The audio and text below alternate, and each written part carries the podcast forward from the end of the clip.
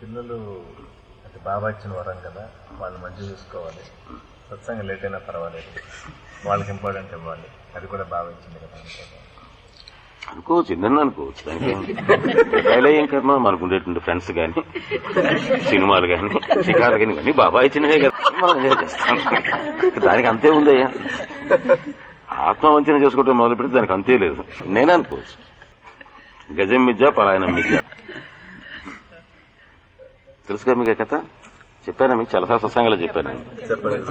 చెప్పచ్చు. అలాగే ఒక ఒక ఆచార్యుడు కూర్చొని వేదాంతం దంచుతున్నట్టే కూర్చొని. అసలు ఈ జగమంతా మీకు ఇట్లా కనిపిస్తుంది కానీ ఇదంతా నిజం అనుకుంటున్నారు ఆయన ఇదంతా నిజం కాదు. ఇదంతా మాయ ఇదంతా మిథ్య ఇదంతా కూడా.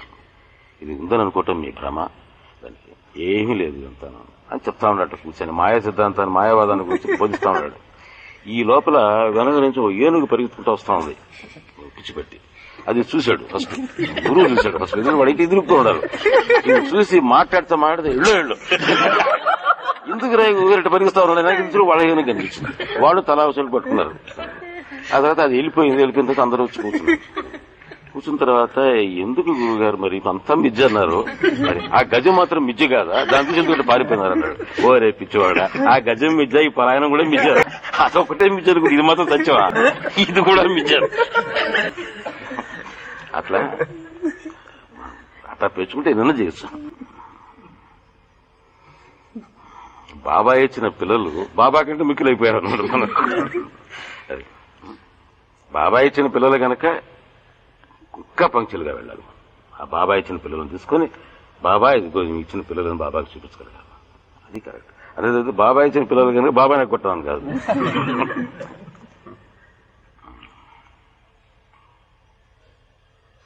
చేత అంతకంటే ముందు మీకు చెప్పాను. సత్సంగం అంటే ఏంటో అది నేను చెప్పిన సత్సంగం. అదైతే. మీరు పోయిన తర్వాత ఈ సత్సంగాలు ఈ రకంగా జరుగుతున్నాయా?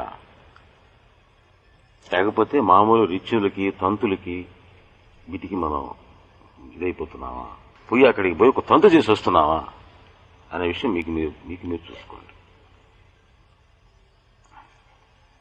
ఈ స్పిరిట్ ఉండాలి.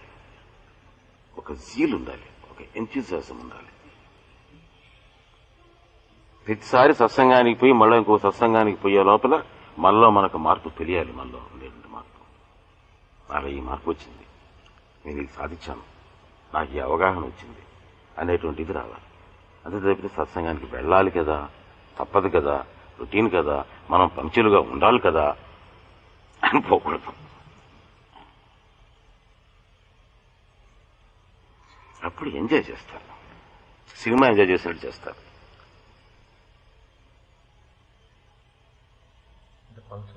కొన్నాళ్ళకి మళ్ళీ చేంజ్ వచ్చి కనీసం ఆ విధంగా కనీసం ఆ విధంగా పోనీ అదన్నా దృష్టిలో పెట్టుకుని పోవాలి అదన్నా మనసులో పెట్టుకుని పోవాలి. ఇప్పటివరకు నాకేం మార్పు రాలేదు. పంక్చులుగా రావటం అనేటువంటి ఒక్కటే నేను చేస్తున్నాను. ఇంకా పంక్చులుగా రావటం రావటం వల్ల ఎప్పుడో ఒకసారి నాలో మార్పు వస్తుంది. అనే అవగాహన మనలో ఉండాలి. అప్పుడు మనకు క్లారిటీ ఉంటుంది.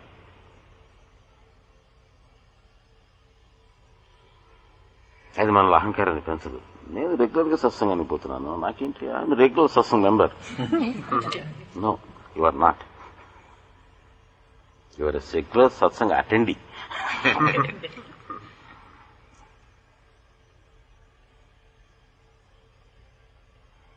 ఉన్న గంటలో నుంచి ఎంత మనం పొందుతాం?